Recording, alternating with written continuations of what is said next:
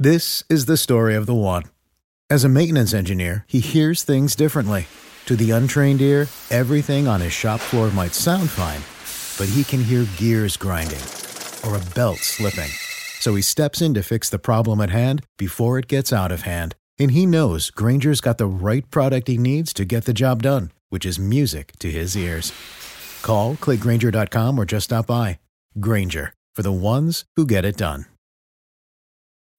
When you need mealtime inspiration, it's worth shopping Kroger, where you'll find over 30,000 mouthwatering choices that excite your inner foodie. And no matter what tasty choice you make, you'll enjoy our everyday low prices, plus extra ways to save, like digital coupons worth over $600 each week. You can also save up to $1 off per gallon at the pump with fuel points. More savings and more inspiring flavors make shopping Kroger worth it every time. Kroger, fresh for everyone. Fuel restrictions apply.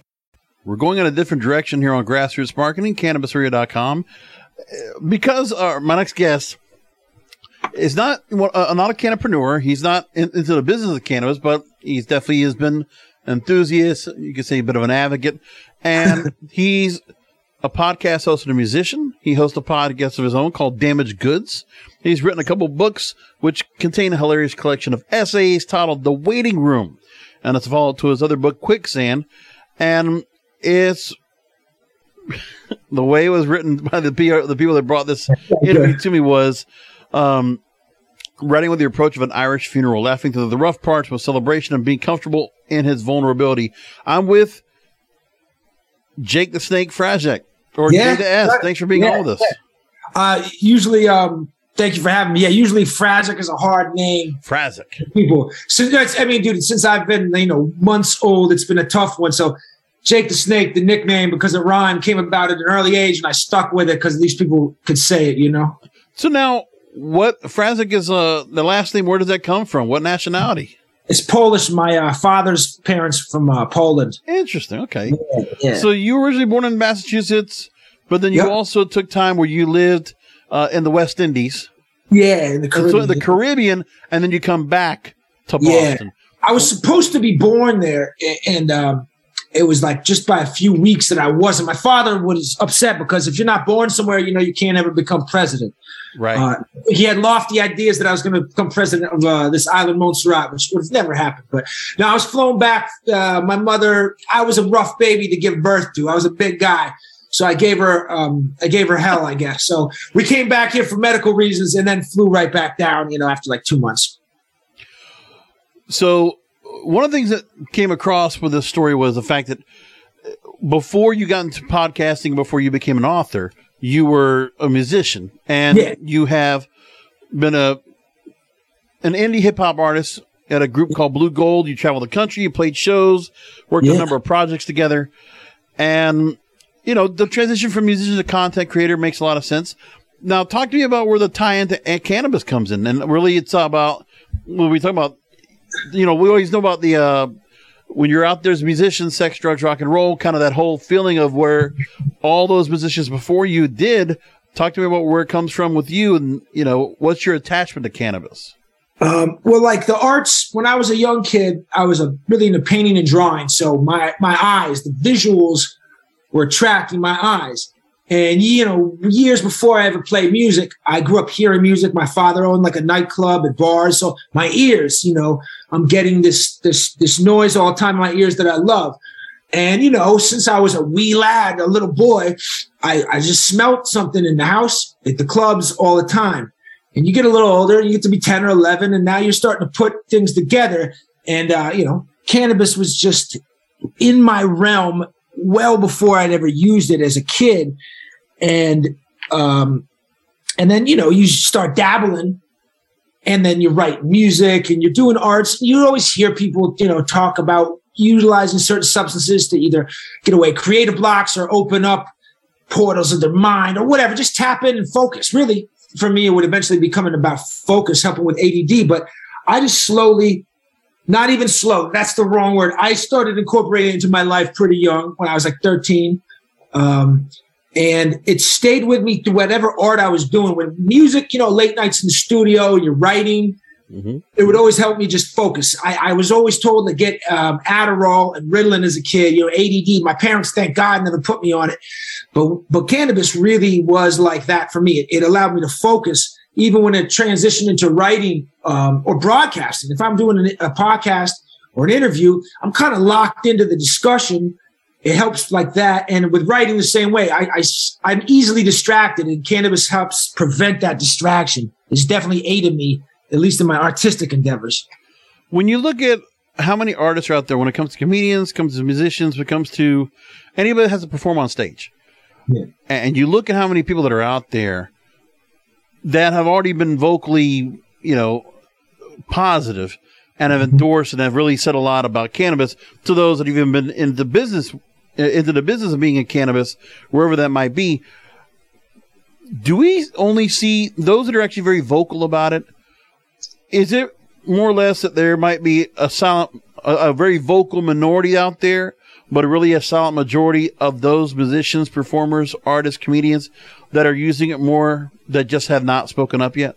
That's what I think, certainly. And I, as time keeps going on, with more and more states either decriminalizing or full on legalizing, I think, you know, that old stigma is starting to get pulled away, yeah. uh, especially with older artists. I mean, people my generation and younger, I think they're quite more vocal. I don't think they hold back as much because it isn't such a stigma, you know. Um, it depends though, like, you know, some people hold back because what other endorsements do they have? You know, do they have like a Pepsi uh, behind them or Red Bull or, excuse me, some, you know, other sponsors, if you will, might not be keen on that. So I think some people probably do it strategically to hold back for money. Most people do shit for money or don't do shit for money, even in the arts, I've learned. But those that are pretty, I mean, some people, it's, it is their goddamn brand, like, you know, Snoop Dogg or Willie Nelson. Um, and, I, you know, I, I've had cannabis sponsors for my podcast. Um, and then also working as a roadie touring with musicians, we would get huge, I don't know if you call them sponsorships, but everyone from Puffco to Chiba Chews just donating excess amount of goods to us. Um, and now we're wearing their shirts when we're working on stages and shit like that. Um, and I think, you know, people are caring about keeping it low key less and less, unless it's very much against their brand. It's all about images, you know, and music and all that shit is very important. For me, I'm kind of a wild dude. I've been around substances my whole life, especially cannabis since I was a child. It's very much in my writing and my music. So I don't really hold back. I mean, I don't wear like, you know, printed shirts with Leafs on it. I'm not like Snoop Dogg or Willie right. Nelson, but I don't I don't hold any punches about it when it comes to the radio show, Damaged Goods, the podcast, mm-hmm. there are some times where you will go ahead and talk about munchies, you'll talk about cannabis, you'll talk about various yeah. areas. So you've obviously you've embraced the culture. Yeah. And when it comes to the culture, I mean, what is it that you want to inject into the book, the waiting room, and the podcast? Like how how much a priority is it to you? Well, I I think um, you know, when you're young and they I, they had dare these dare programs in my school and mm-hmm. all these things where they inundate you with information or really is misinformation about different drugs. And then, you know, cannabis was always one of them. And they're telling you all these things that you kind of felt were bullshit. And if you're smoking weed at the time as a young kid, you're realizing that these things they're saying about cannabis are bullshit. But then it makes you think, well, what about all the other things they're telling me about all these other substances? Are that bullshit? And I think that misinformation um, kind of guides people down some of the wrong paths. So I just think being honest about it and and transparent about it is important so people know and and and I would say every substance of any kind whether it's apple juice or cannabis or fentanyl or or, or tobacco whatever it is it can be it could treat everybody differently. So while cannabis does work great for me and I've seen it be so beneficial, like my new book, uh, my father's dying of cancer it, and he was already a cannabis user, but we're, we're using it, me and him, because I'm, I'm his caretaker all day. He's using this stuff called Rick Simpson oil, which you might yep. be familiar, right? Very familiar. Highly concentrated. I mean, a rice kernel size will knock the average smoker on their ass.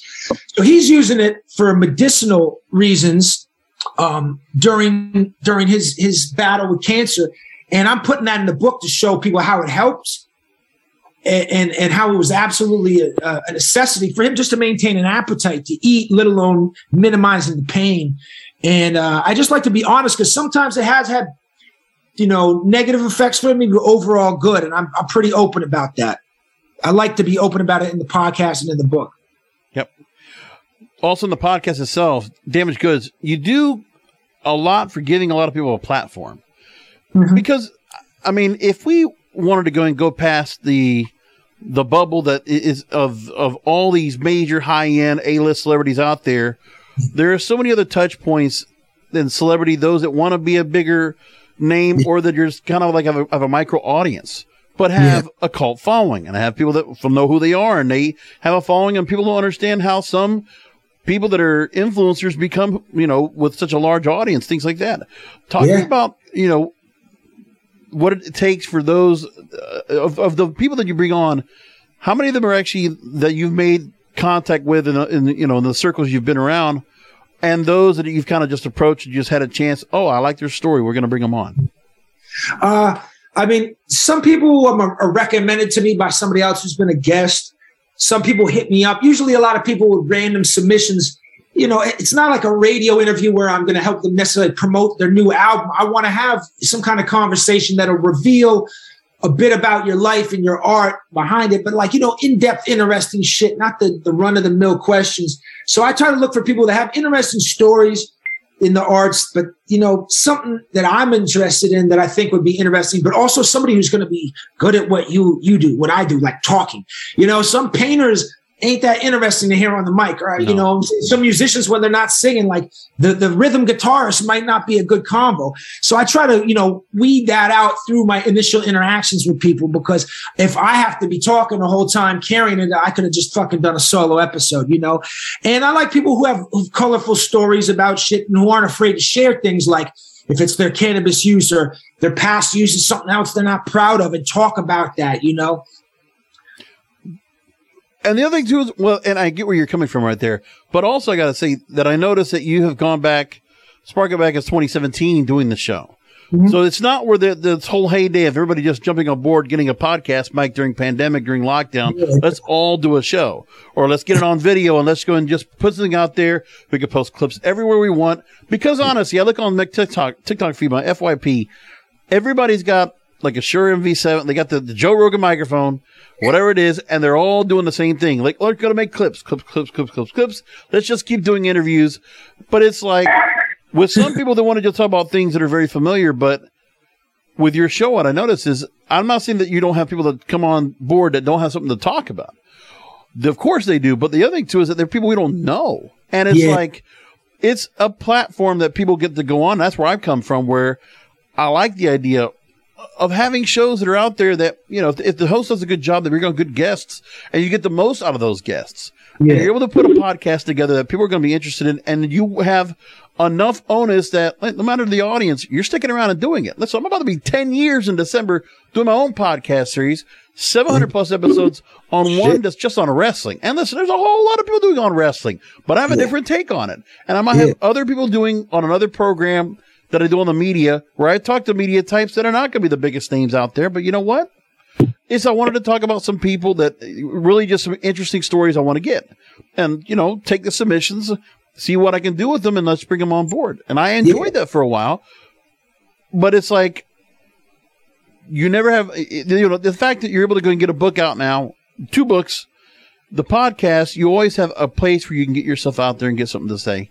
Yeah. So talk about the connection that you have and could you would you say at all that, you know, just the culture how much how much would you say of the people that you connect with now through the podcast in your own travels?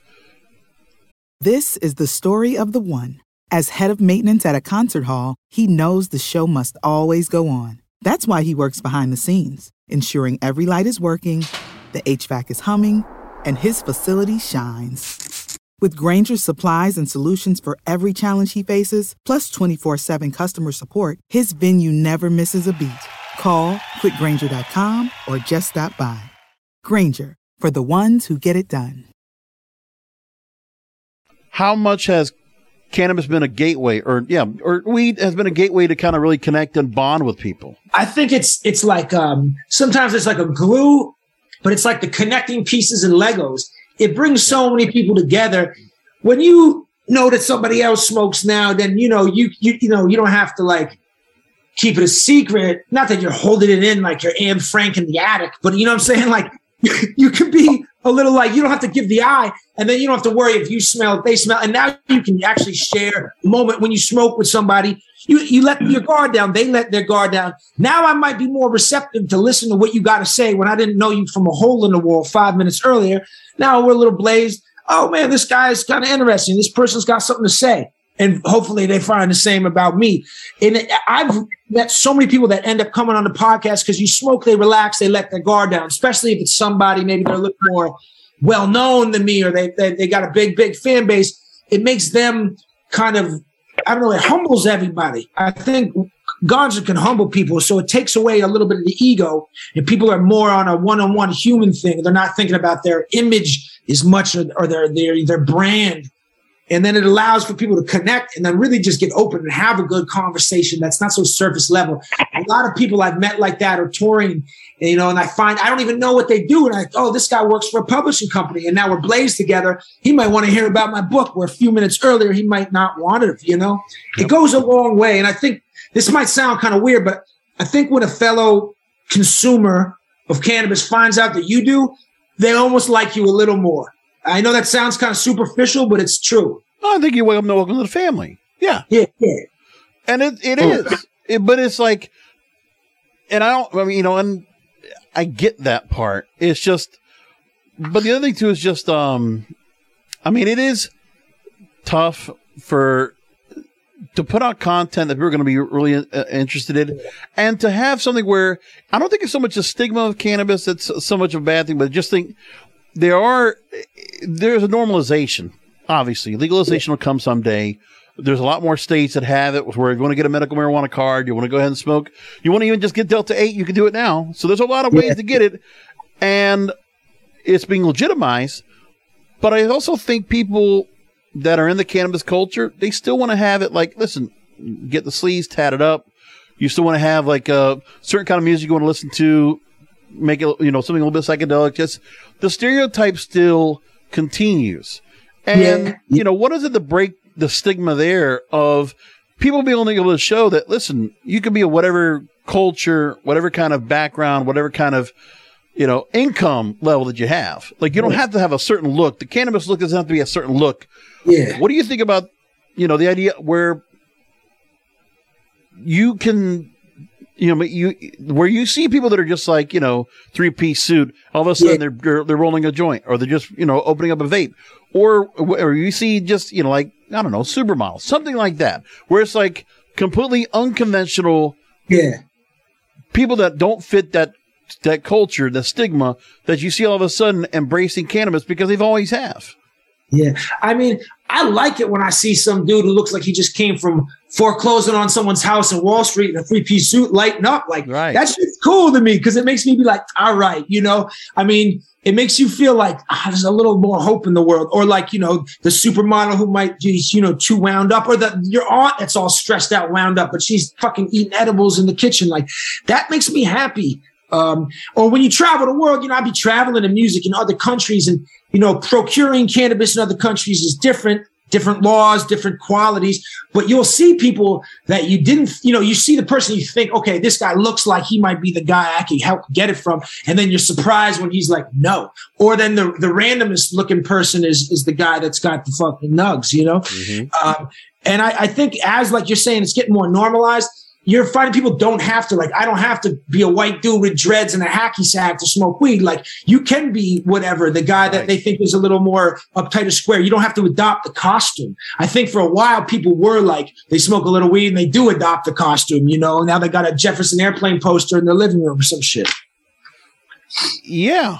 I mean i don't need to have everybody look like Spicoli I don't need anybody to be like Seth Rogen. I don't need anybody to be like Snoop Dogg.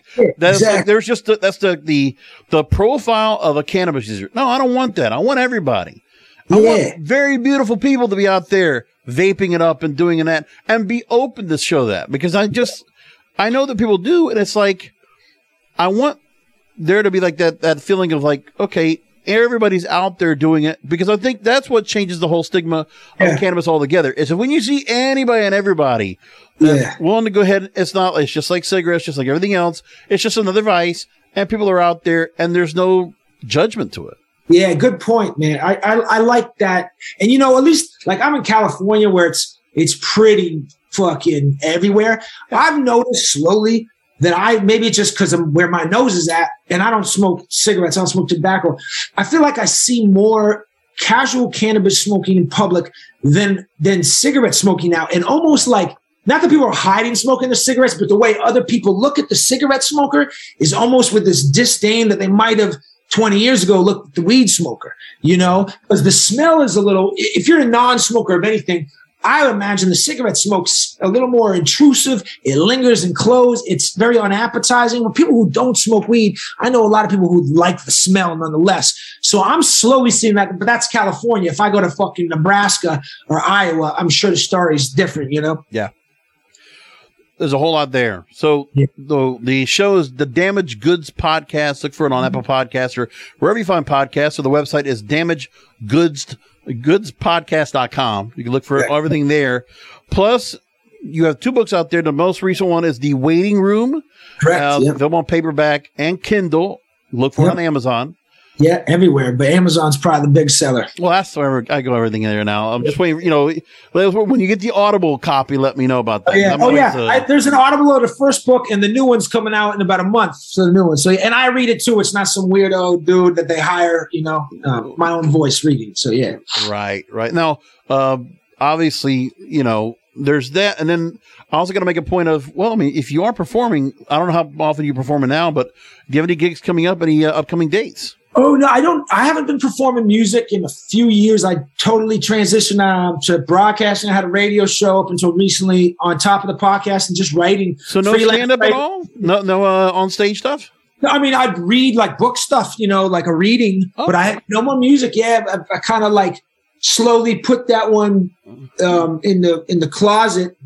And just long story short, just a, uh, some bad music industry experiences had me transitioning my artistic talents into writing and broadcasting, where I don't have to bite my tongue and I can be more myself, which I love.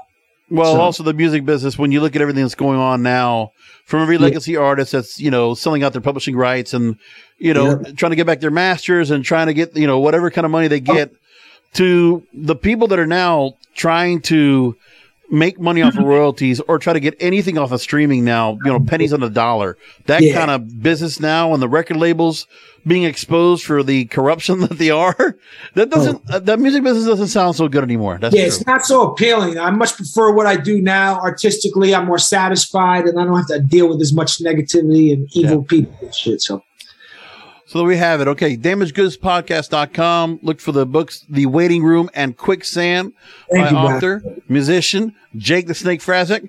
Thanks for Yeah. being on this with Jake. appreciate it, Really man. Thanks for having on. me. dude. Have a good one. All right. Save big money when you start your next project today at Menards. Check out our great selection of garage and utility lighting options in stock, ready to take home today. We carry everything to help you illuminate whatever project you're working on. Shop garage and utility lighting products in store at your nearest Menards. You can also view all of our entire selection of lighting options today on menards.com. Save big money